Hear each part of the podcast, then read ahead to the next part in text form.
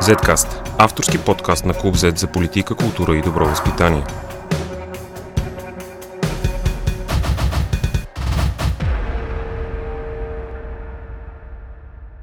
Здравейте, уважаеми слушатели! Вие сте с седмия епизод на Zcast.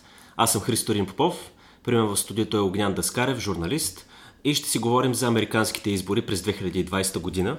Но преди да започнем, бих искал да ви попитам каква оценка давате на първата администрация на Доналд Тръмп? Ами, сравнително добра, бих казал. Тя беше по-различна от всяка друга администрация, тъй като Тръмп е по-различен президент от всички други. Всъщност, ако бъда малко по, все пак аналитичен, бих казал, че Тръмп е първият президент-патриот на Съединените щати след Рейган. Между Рейган и Тръмп всички президенти бяха повече или по-малко глобалисти. Глобализма е точно обратното на патриотизма, като разбира се, веднага правя оговорката, че глобализацията е едно огромно явление, то е гигантско, то има всякакви проявления, мрежата, интернет, всичко.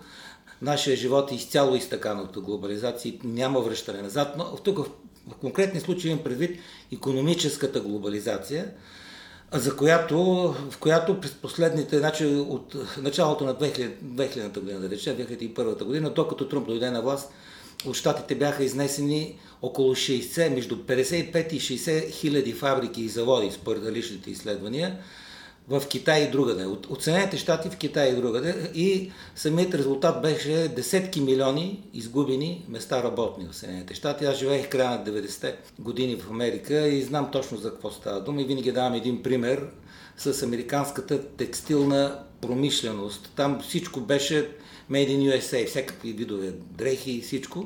Сега вече няма такова нещо. Сега ако намериш някаква сако или риза, понеже аз ходя често там и си купувам дрехи от там, ако намериш сако или риза, на който да пише Made in USA, това е антикварна, има антикварна стойност. Ето давам ви един прост uh-huh. пример. Ето защо Тръмп беше президент, първият президент патриот на Съединените щати след Рейган. Това е моето дълбоко убеждение. И затова, и затова е много по-различно а, неговото президентство. Разбира се, разбира се, то е много по-различно и от другите, и от другите президенти. Тръмп е много по-различен заради всекидневната война, която се води против него. Е, той нямаше един спокоен ден, както дойде на власт на 20 януари 2017 година. 11 септември беше 2001 големите атаки в терористични атаки в Съединените щати беше събитието, което определи цялото президентстване на Буш младши. Сега китайския вирус и пандемията изглежда ще определи първия мандат на Тръмп, ако има, ако има втория, разбира се, им ще стане на изборите. Те сякаш имаше някаква промяна в риториката на Тръмп докато се опитваше да сключи търговска сделка, говореше за приятеля си Си Цзинпин и в последствие, когато пандемията превзе света, тогава започна да говори за китайския вирус и да обвинява Китай. Да, еми да, вижте, да, на пръв поглед има противоречие, но то е повърхностно. Това е дипломация. Сега съгласете се, че в началото на пандемията още много малко се знаеше какво става. Сега Тръмп е, иска, нали, няма да вземе да обвинява веднага китайския президент. Но именно тогава се разбра, когато Тръмп започна да, да говори против Китай и китайския вирус, защото той е китайски вирус, той е от Китай. Нали. А, това стана когато, когато на 21 януари тази година беше открит първия заболял заразен в Съединените щати. Сега са страшно много. Вие знаете, те са страшно много в момента. На 31 януари, т.е. 10 дни по-късно, Тръмп какво прави и говори, няма значение, гледайте на един политик неговите действия. Той затвори въздушната граница с Китай. Китай. И по този начин спаси живота на десетки хиляди американци. Защо? Защото точно тогава се разнасяше, беше началото на самата пандемия. И забележете, след като затвори границата, въздушната граница с Китай, той беше обвинен в расизъм от американска телевизия и нейните медии. Тогава Байден, който сега иска да му вземе службата, го написа, че Тръмп е ксенофоб и че излишно, е излишна истерия. Нанси Пелоси, която е третия човек в държавата, това е, тя е шефката на долната камера на Конгреса, в края на февруари, 24 или 25 февруари тази година, тя отиде в китайския квартал на Сан Франциско и демонстративно се прегръщаше и целуваше там с китайците, за да покаже колко Тръмп е грешен, че е затворил въздушната граница с Китай и какъв той е расист. Ето защо аз не мисля, че тук има кой знае какво противоречие. А според вас, какви ще са приоритетите на Тръмп, ако спечели изборите? приоритетите при всичко се пребори с китайския вирус. Това е номер едно. Това е номер едно задача и да възстанови економиката. Американската економика е нараснала за последните 3 месеца с невероятните 33%. 33.0,1%. Това е просто нечуван растеж на американската економика. Повтарям, за последните 3 месеца, 3, значи до края на септември, де факто, с 33% е нараснала, което е много голям помощ, предполагам, така предполагам, за Тръмп за предстоящите избори, защото все пак економиката е най-важното. Основното ще бъде приоритета на Тръмп да възстанови економиката и да се пребори с китайския вирус и основни, а пък в краткосрочен план да създаването на вакцина. Той точно това натиска в момента. Той иска вакцина и затова агитира на своите митинги Предполага се, че до края на годината може би, може би ще има вакцина в Америка или в Европа. Европа също работи по този въпрос. Тръмп спечели изборите преди 4 години с една доста популистка риторика, с това, с приказки заради това, че парите винаги отиват при богатите, както сега в момента се случва. Милиардерите стават се по-богати, по-богати, докато милиони американци остават на улицата, уволняват ги. Тръмп сякаш наистина говори вече не като народния човек, а като представител на естаблишмента, с тези приказки за брутния вътрешен продукт и така нататък? Не, защо аз не, не бих казал, че това е така. В резултат на неговата историческа данъчна реформа, фактически той намали, да, вярно, той намали корпоративния данък от 35 на 21%. И човек ще каже, че се грижи за големите корпорации. Да, той се грижи и за тях. Но вследствие на това, Значи неговата идея беше да връща колкото се може повече американски фирми, големи корпорации, които са изнесени в Съединените щати вследствие на глобализма. И като намали така данъка, толкова рязко, десетки и десетки компании се втурнаха обратно в Америка, като най-голямата е Apple с най-голямата компания в света, де факто нейният капитал е 1 трилион долара. Uh-huh. И тя се върна в Америка, нека да е от Китай. И всички тези фирми и компании създадаха работни места, естествено. Но не само това. Фактически данъчната реформа, вследствие на нея, бяха намалени самите данъци и на много обикновени американци. Хиляди, милиони бих казал. Но това, което сега иска да направи Байден, апропо, той, той е приготвил увеличение с 4 трилиона долара на американците, съгласно неговия економически план, защото той иска, като всеки левичар, да преразпределя националното богатство. Той иска да обложи с 4 трилиона долара, трилиона долара американците, за да увеличи здравеопазването, за да увеличи, за увеличаване на самите социални разходи, както всеки левичар прави. Всеки левичар иска да преразпределя националното богатство, а не да го създава. Точно това прави и иска да прави сега и Байден. Разбира се, веднага трябва да кажа нещо, за да бъда обективен. Той казва, че в... говоря за неговия план, данъчния, той казва, че няма да облага с данък, е, че е, ще облага с данъци всички американци, които правят до 400 000 долара годишно. Той, той това го каза, но не знам дали ще го изпълни това нещо. В крайна сметка ще видим какво ще стане. Е, според изследвания на десни економисти, анализи на десни економисти, този данъчен план с 4 трилиона долара увеличаване на самите данъци на Байден ще струва но около 4000 500, между 5000 долара на всяко американско семейство на година. Mm-hmm. Тоест, те ще трябва да плащат повече. А, що се отнася до популизма на Тръмп, какво да ви кажа? Той е, има само трима американски президенти в историята на Съединените щати, които се отказаха от заплатата си. Заплатата на президента на САЩ е 450 хиляди долара на година. Тези трима президенти са Хърбърт Хувър, който е бил милионер, Кенеди JFK, който е също много богат човек, и третия е Тръмп. Той се отказа от това. Сега, ако, ако и това е популизъм, освен това през септември 2017 година, по време на ураганите, тогава имаше няколко, два-три урагана, имаше два урагана в Порто Рико, един в Тексас, бяха ужасно унищожителни. Септември 2017 година той се бръкна в джоба и извади 1 милион долара от своите си пари, за да помогне на хората, които все пак бедстваха тогава. Това са неща, за които никой не говори сега, защото левицата контролира медиите, големите медии. Естествено няма да се говори, но аз ви ги казвам сега mm-hmm. тези неща. А това са факт. А, вие очаквате ли, че Джо Байден ще се пребори за номинацията на демократите още само начало на тази година? Сякаш Бърни Сандърс беше в подем, то, то, даже точно преди супер вторник се смяташе, че ще е доста спорвана над преварата, но в последния момент с подкрепата на Обама и с подкрепата на други кандидати на демократите, сякаш Байден успя да, т.е. не сякаш направо успя да се пребори. Вие очаквате ли, че ще стигне до, до тук, при положение, че на два пъти преди това се е провалял? Да. През февруари 2019 година още. Още тогава аз бях убеден, че Байден ще се кандидатира и той ще спечели номинацията. На феврари 2019 година. Защо? Защото той е политик с огромен опит. Това не може да му се отрече. Той е политиката от 73-та година. Стана на 29 години сенатор, сенатор. Кое е уникално. Това беше най-младият сенатор, даже не знам по-млад сенатор някога да е ставал. Е изключително успешен политик, много ловък, много хитър, с много бърз ум и знае какво прави. Де факто той знае какво прави. 88 година мисля, че се кандидатира за първ път за президент. Обаче тогава пък го уличиха, че е приписал една част от речта си от Нил Кинък, който беше шеф на британските лейбаристи уния години. и го уличиха. Байден не е от най-честните политици, но в крайна сметка той не е... Нали, има много политици, които са такива.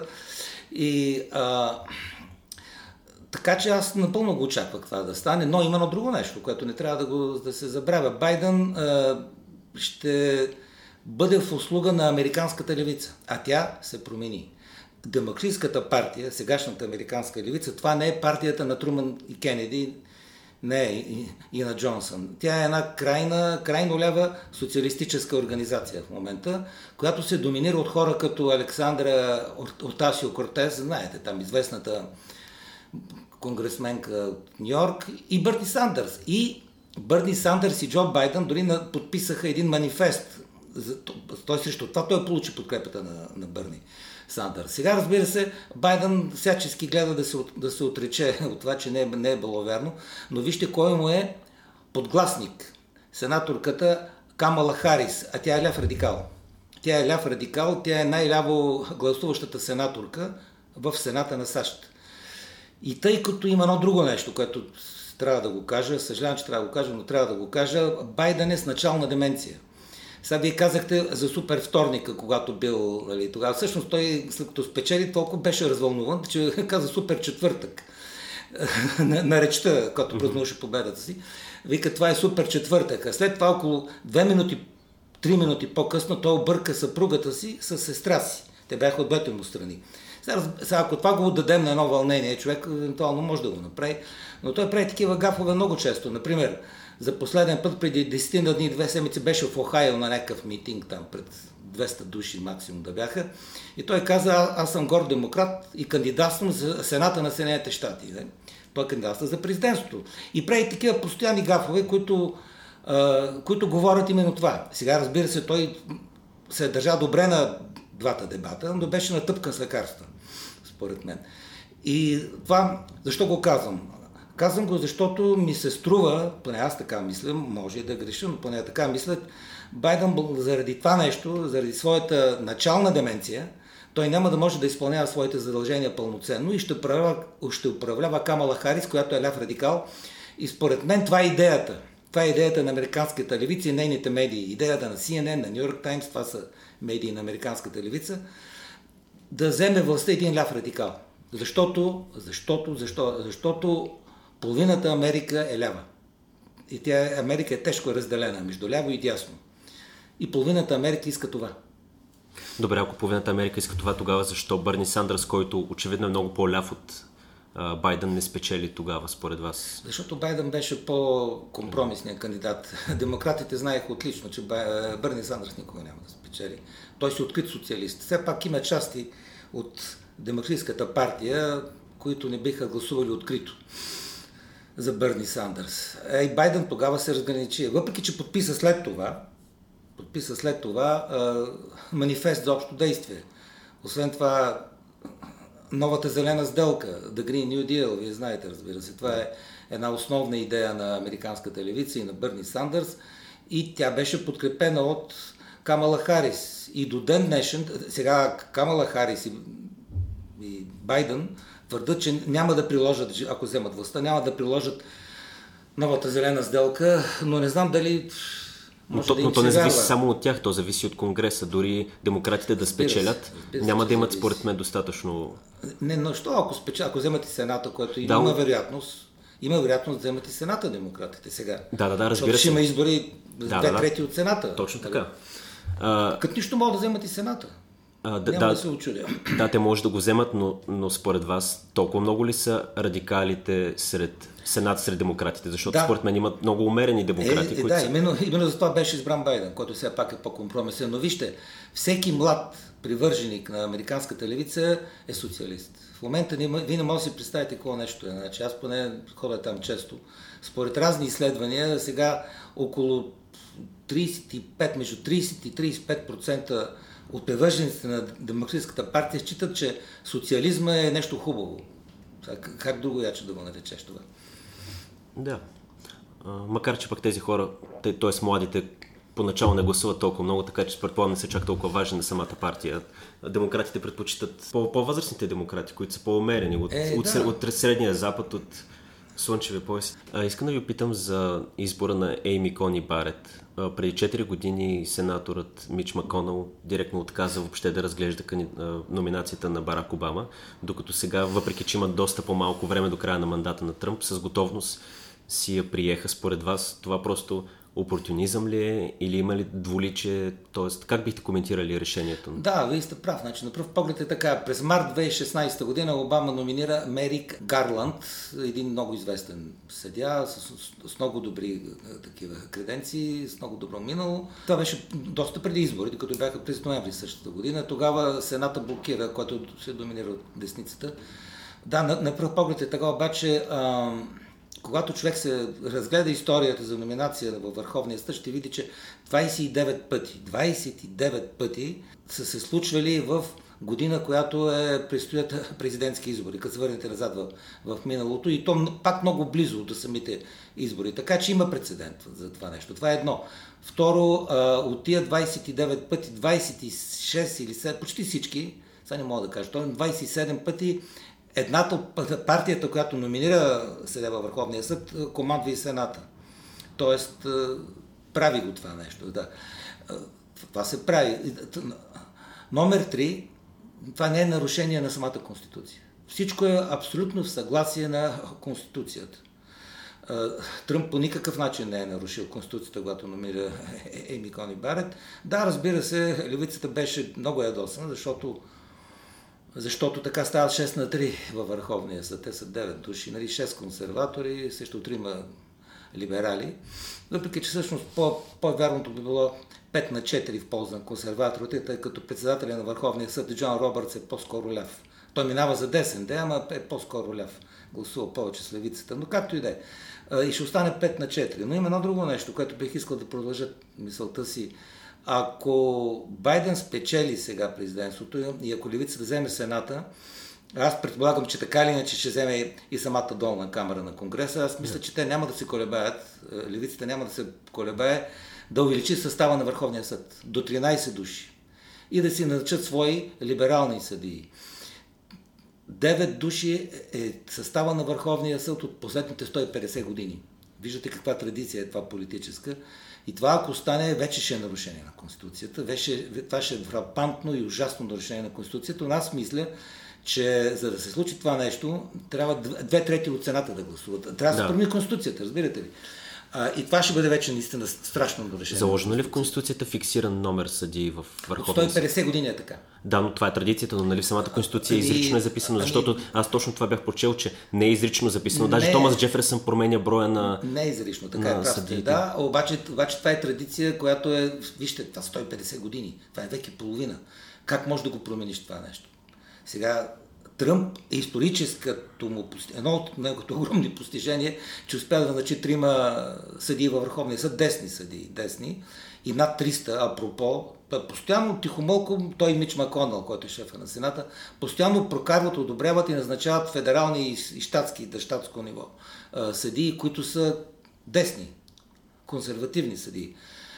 И да, действително, това предполагам, че страшно ядосва левицата и нейните медии но аз не мисля, че, аз мисля, че ще бъде фрапантно нарушение на политическата традиция и на всичко, ако се увеличи, ако увеличат наистина ако увеличат броя на, на съдиите във Върховния съд. От левицата им. Да, да, така е, но, но, въпреки, но въпреки всичко, след като републиканците вече са демонстрирали, че могат да играят мръсно, когато ама директно са, отхвърлят кандидатурата. Ама това е в съгласие на Конституцията. Те, те не я нарушават. Да, но нали, няма никакво нарушаване. Сената съществува, в Сената и въобще в управлението не, не съществува ли някаква толерантност и а, взаимно уважение между двете партии, защото ако всеки път съдим всяко действие дали противоречи на Конституцията, те може въобще нищо да не се случва в САЩ. Значи да Обама, който е иконата на американската левица, няколко пъти повтори по разни поводи, по разни поводи, каза, че изборите имат последици. Той го каза това нещо. И също така каза, ами, понеже тогава, той също беше президент при един долна и горна камера, беше доминиран десницата и му бяха малко вързани ръцете. Но веднъж пак беше се ядосал и каза, ами че какво, аз имам телефон, имам и писалка, имам и, имам и, и ще подпиша, и то, той го управляваше с укази, де факто. Президентски укази, това също е, нали, това също е нарушение. А, но мисълта ми е, изборите имат последици, да. Десницата спечели Сената преди две години, 2018 година, ноември, и Тръмп стана президент. И ето, изборите имат последици. И под много кам, те не са нарушили нищичко. Да, но ако тогава демократите спечелят и решат да увеличат броя на съдиите, те пак няма да нарушат непременно да Конституцията, ще нарушат традиция, нали? Но ще нарушат една, така вижте, е. не, вижте, това ще нарушат една традиция, която е юридическа, тя е правна традиция. Тук говорим за век и половина. Това е век и половина. Това е все едно своеволно, примерно, както и те може да го направят, може би ще го направят това. Левицата, ако вземе властта в Сената и долната камера и вземе президентството, те ще обявят още два, два, две области, Пуерто Рико и ДС, за щати, пълноправни щати от, от Съединените щати от Съюза. Тоест, и понеже там винаги печелят изборите, т.е. да увеличат Сената с още две места. Нали разбирате? А, а защо според вас те не трябва да бъдат щати по принцип? Каква еми, е? ви, еми, вижте сега, значи, още не е гласувано по този въпрос. Порто Рико те искат. Те са автономна територия. Да. Значи те искат да бъдат щат Порто Рико и мисля, че там гласувах в полза на това, но това трябва да бъде прието от централната власт. А що се отнася до DC, ми да, това не е, тя не е щат. Ма, това, искам да кажа, че ако левицата вземе властта, като нищо може да ги направи щати. И ще има още места, и то вечни, осигурени. А, но ставаше дума за това, че ако увеличат сега наистина на 13, 12, 13 души Върховния съд, няма да е редно според мен. Просто няма да е редно. Това е век и половина юридическа мисъл ще бъде нарушена. Според мен няма да е редно. Забелязах, че на последните дебати между Байден и Тръмп и двамата... А, става въпрос за това, че в двете партии има радикални фракции. В едните са примерно Proud Boys или белите националисти, докато от ляво са антифа. И сякаш и двамата кандидати отказват да, се, да ги изключат и да, ги, нали, да се откажат от тях. Според вас на какво се дължи това? И това какво говори за американската политическа система, когато крайни радикали а, биват толерирани от водещи кандидати на двете партии? Значи аз не мисля, че Тръмп толерира крайната десница. Белите расисти имате предвид, вероятно. Да. Белите супремасисти, Proud Boys, клана, доколкото го има изобщо и проче, той, той ги осъди. Значи, той ги осъжда. Той ги осъди над, даже за ден четах, над, над 37 пъти ги е осъждал, нали, записане как, как ги осъжда. Докато Байден не е осъдил антифа. Да, а, значи не, а, ами какво да кажем за Black Lives Matter? Те какво? Те станаха институция в Америка. Те да не би... Значи това са черните расисти. Нека да говорим направо. Black Lives Matter са черните расисти. Антифа са черните комунисти.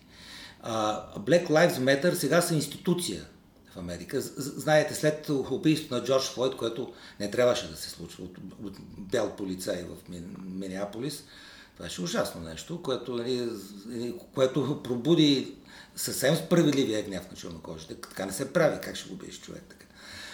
Нали, това беше ужасно. Но, но те неща се изродиха в страшни палежи, грабежи, значи бяха унищожени бизнеси по двете крайбрежа за десетки милиони долари. Видях един удивителен филм, документален, Пето авеню в Нью Йорк, направо ще се фанете за главата. Всичко е покрито с дъски. Пето авеню е покрито с дъски. Всички е, скъпи, луксозни, прочути магазини собствениците са се изнесли и са ги покрили с дъски, защото ще бъдат обрани и унищожени от тълпата. Това, което искам да кажа е следното. Black Lives Matter сега са институция в Съединените щати, защото им се дават десетки и десетки милиони долари от големите корпорации, които се страхуват да бъдат обвинени в най-тежкото обвинение сега в Америка, ако то обвинят, а това е в расизъм. Ако обвинят в расизъм, край, с тебе е свършено. С твоята кариера е свършено, с тази бизнес на тази компания е свършено край. Тоест имаме една чудовищна политическа коректност в момента, която властва, особено след убийството на Джордж Флойд и uh, Black Lives Matter са институция. А другите обаче, Антифа, те са чикливи чари, те са черните комунисти uh, и тях именно Байден не, е, не ги е осъдил. Той каза, че те са, uh, значи не той, един uh, друг негов сподвижник, Джери Нейдлър се казва, Джералд Нейдъл, той е водещ, той е шеф на правната комисия, мисля, в долната камера на Конгреса. Питаха го за антифа. Той каза, ами това е мит. как ще е мит? Байден не е осъдил антифа. Аз, аз не знам такова. Той, да, сега, така е. Така е да. Той не е осъдил антифа. И, и нещо повече искам да кажа на конференцията на демократите, беше това лято. Явиха се 45-50 прочути техни водачи, лидери и прочее. Една дума не казаха против насилието, свързано с протестите против убийството на Джордж Флойд, което заля двете крайбрежия. Една дума не казаха. И понеже разбраха скоро след това, разбраха, че това изобщо не е добре, това нещо ще загубят много гласове, може изборите да загубят, изнъж започна Байден да осъжда насилието yeah. и кого вини? Тръмп. Значи, това просто е смешно, смехо, как Тръмп ще виновен, какво, откъде на къде. А, а Тръмп е осъдил да, но, например, QAnon не ги осъжда, тези конспират... QAnon, кои са те? Никой не знаеше. А, аз лично се интересувам много от американската политика, защото съм живял там дълги години. Аз не ги знае. Това са някаква конспиративни някаква конспирация, да. дребна група, а той ги осъдил. Защо? Да, аз не, ако бях президент на Съединените щати, аз нямаше да, ги, да напиша нещо в тяхна хвалба, но той що го е написал? Да ви кажа защо. Защото прочел някъде, че те били против педофилията. Против педофилията били. Обаче, какво се оказа? Че те били всъщност не против това е според левите, според CNN. Значи, те QAnon не били против педофилията, а били против католическите свещеници, които нали, са обвинявани. Ви знаете, в педофилия има такива случаи. И какво от това, че Тъмп, като е казал, че са, те са против педофилията, той, той, той е искрен, той, против, той Буклере знае, че той е против педофилията. Като, а, а те, що, те така казали QAnon. И понеже го питаха какви сте, що са, което ми струва много несериозно да питаш американски президент за това нещо, той каза съвсем искрено, мисля, че каже, каза искрено, ама аз не ги знам какви са тия. Да, той никой не ги знаеше. Това са някаква дребна конспирационна група, занимават се с глупости някакви. И фактически той за това е цялата работа. Това не е въпрос, това не е сериозно. Не е сериозно това. Значи, трябва да говориш с президента, питай го сериозни неща. преди 4 години Huffington Post се изложиха с една доста крайна прогноза, че Хилари Клинтън ще спечели изборите с 98,2% шанс. Но като цяло това беше консенсуса на специалистите, на... Нали, това говориха проучванията.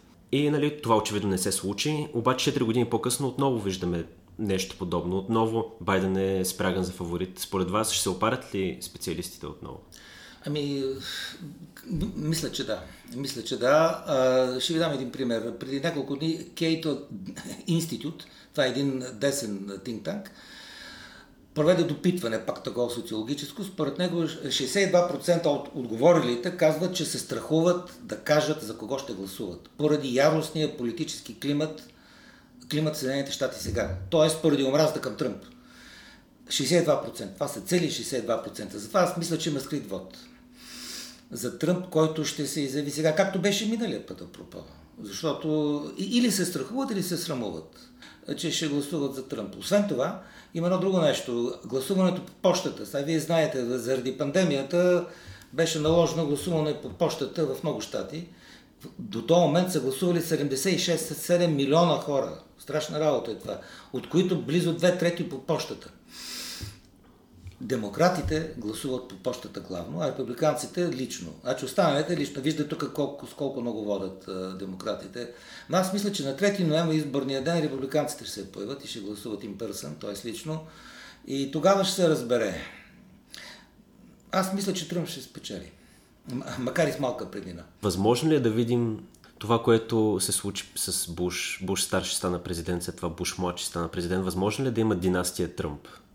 С Тръмп младши, с Доналд Тръмп младши, например, или с Иванка Тръмп? Еми, Иванка, да, нищо, нищо чудно, още повече, че тя е либерал.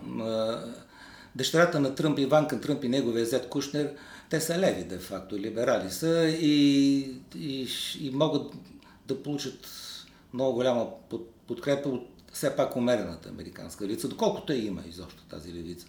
Ами да, напълно е възможно. В Америка, вие знаете, тия династии са, са възможни.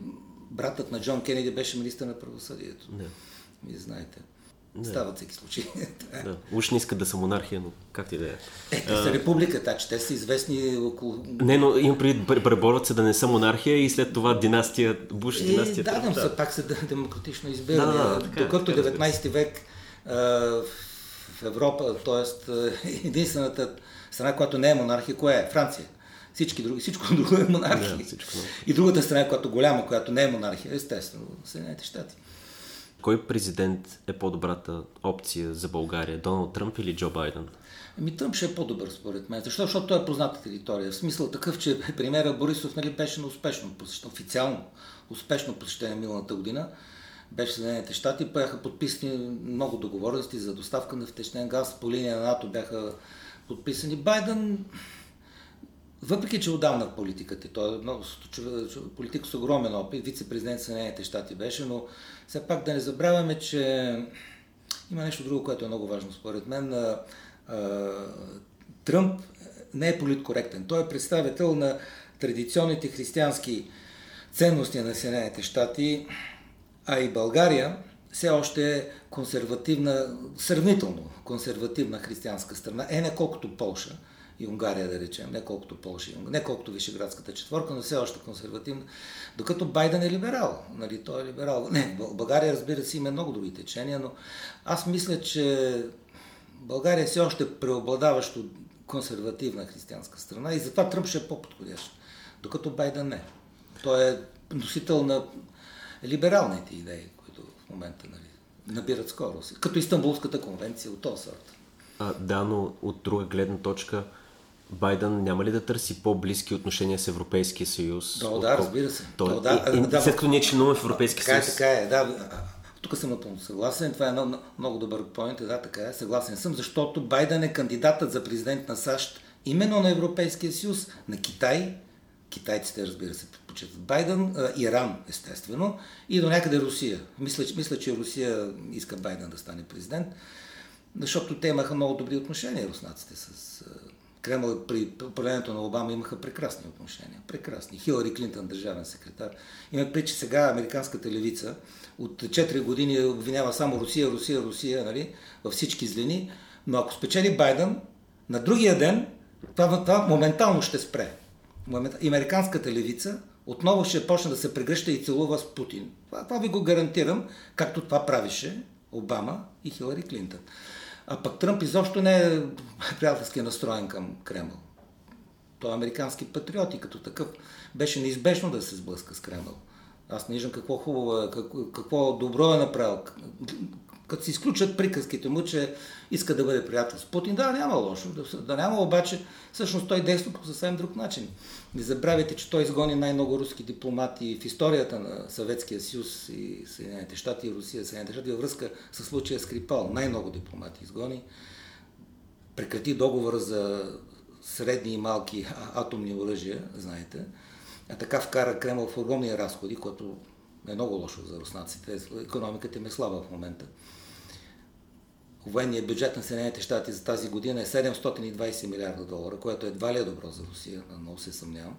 И благодарение на Тръмп, бюджета на НАТО се увеличи с най-малко 50 милиарда долара, благодарение на Тръмп. Защото нали, иска 2% да се плащат нали, от всяка страна. И по този начин накарат доста страни да си плащат 2% от брутния вътрешен продукт, бюджета на НАТО, включително и в България с закупуването на тези самолети, които купихме. Но на вашия въпрос, да, действително, а, ние като члене на Европейския съюз, а, в този смисъл да, но не, но не и да речем за Вишеградската четворка. дали кой ще бъде президент по-добър, нали, на Съединените щати, Байден или Тръмп. Не и за Вишеградската четворка, това са четири консервативни християнски страни в Европейския съюз. А България е нещо по средата. Все пак аз мисля, че за... все пак да не забравяме, че Обама нито веднъж не дойде в България. Както и Байден, за 8 години власт. Нито веднъж, докато Буш старши дойде. Буш младши дойде, да. пардон, да, Буш младши дойде. Той, той, той и Тръмп не дойде. Да, да точно това ще да кажа. и Тръмп не пристига. Но мен ми се струва, че Тръмп все пак ще бъде по, по-добър за България, защото е позната територия. Ами, въпрос. да, аз искам да... На този да, въпрос е по-трудно. Да попитам от гледна точка на противопоставянето между САЩ и Китай. Не е ли по-добре САЩ да действа заедно с Европейски съюз, да оформят някаква западна демократична коалиция, то също Китай, всяка коалиция ще е демократична ден, да. отколкото да действа Тръмп малко, в смисъл самостоятелно той и независимо. Е, да, той, да, вижте, вижте, Тръмп е изолационист в, в, в много голяма степен, като всеки патриот. Като всеки да. патриот и антиглобалист, той е в голяма степен изолационист, но не забравяйте, Китай и Европейския съюз и Русия а, и Иран в какъв хубав тандем си, колко се обичат помежду си, когато става дума за иранската ядрена сделка която, нали, според мен е много погрешна, защото позволява на молите да, да си правят атомните бомби безпрекрасно. Е, не, вече не, вече не след изтеклянето на Америка. Така че Европейския съюз и Китай са, и Иран, нали, са, и Русия, са много братски тук. Нека, нека да не забравяме това нещо. Но Европейския съюз, да, разбира се, Китай набира все повече скорост, като огромна економическа сила. И от тази гледна точка изолационизма наистина ли е най-подходяща политика? Изолационизма е в случая по-добър за Америка. Нека да не забравяме, че президента Рейган, великият президент Рейган, за мен той е може би най-великият американски президент, той беше доста голям изолационист.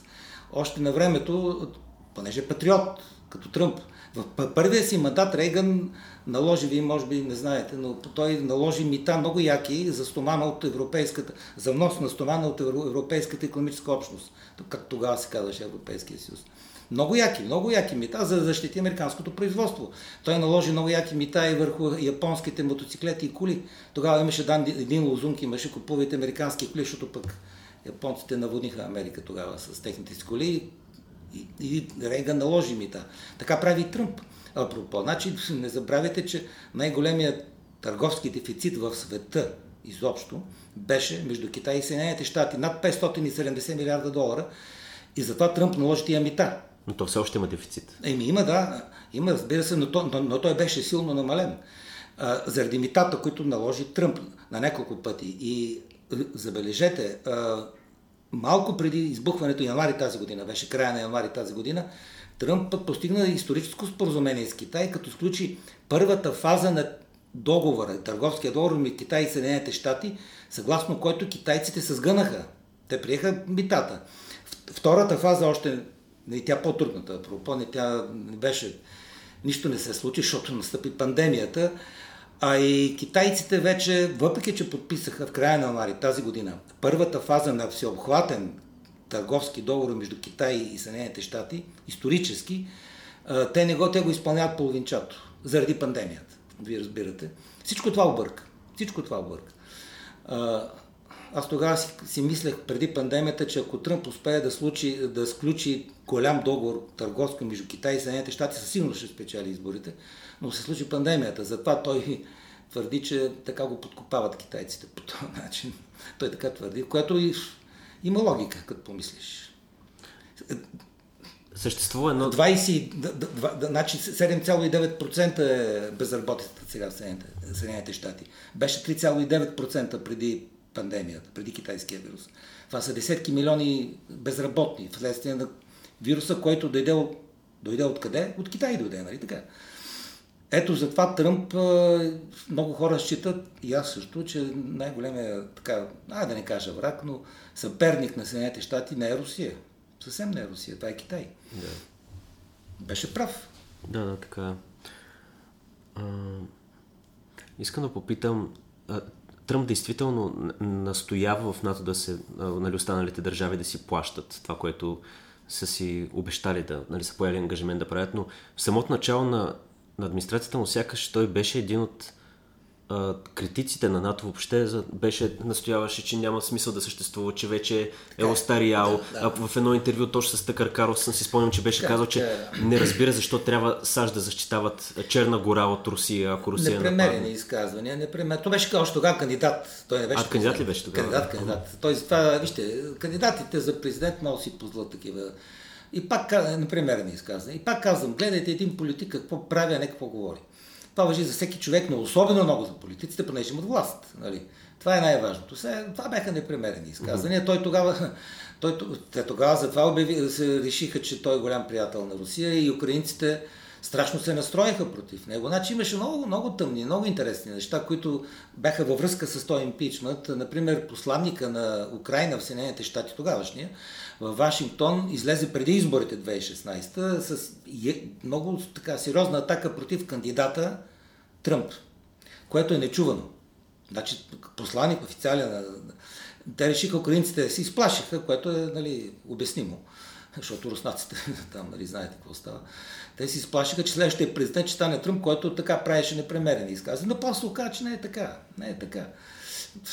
Вие знаете, че благодарение на Тръмп сега Съединените щати са номер едно производител на петрол в света. Номер едно. И то далеч преди втория Русия, третия Саудитска Аравия. А пък производството на петрол е най-сериозният източник, най-голям източник на твърда валута за Русия, за Кремъл. Да. Това, което направи Тръмп, едва ли е добро за Русия. За, с петрола им предвид. И другото, което той направи за украинците, това, че им даде за 140 милиона долара тежки противотанкови оръжия, които те ги използват много яко против армията, да, против руснаците. така че надявам се, че украинците вече знаят за какво става дума. Че... Но сте прав тогава, той направи такива непремерени изказвания. Дали е корено изменен вече характера на републиканската партия или Тръмп е просто някое изключение, което ще си остане и след това ще се върне бизнес as usual в републиканската партия? Значи фактът, големият факт, огромният факт, че 95% от обикновените републиканци, т.е. обикновените американци с десни убеждения, т.е. десницата на Америка е зад Тръмп, сега, а пък а при цялото му досегашно управление, трябва, трябва да говори много. Че това е отговор на вашия въпрос. 95% повтарям от обикновените американци с десни убеждения сега подкрепят Тръмп. И то защо? Защото Тръмп се изяви като противник на истаблишмента, т.е. Е, който се състои апропо и от левите и от десни, защото вие знаете, там постоянно се смеят. Истаблишмента в Републиканската партия той, Тръмп все още е против това, въпреки че е принуден да работи с този истаблишмент, защото нали, сенатът, сенаторите какви са там, те са стари, републиканските сенатори, стари десни политици, той е принуден. Тоест той е против дълбоката държава, както сега е модно да се казва, а това е зад колисието. Нищо друго, освен зад колисието. Така че аз мисля, че републиканската партия е непоправимо променена вече. Тя ще бъде винаги на Тръмп. Благодаря ви за участието. Zcast. Извън релсите на обичайното говорене.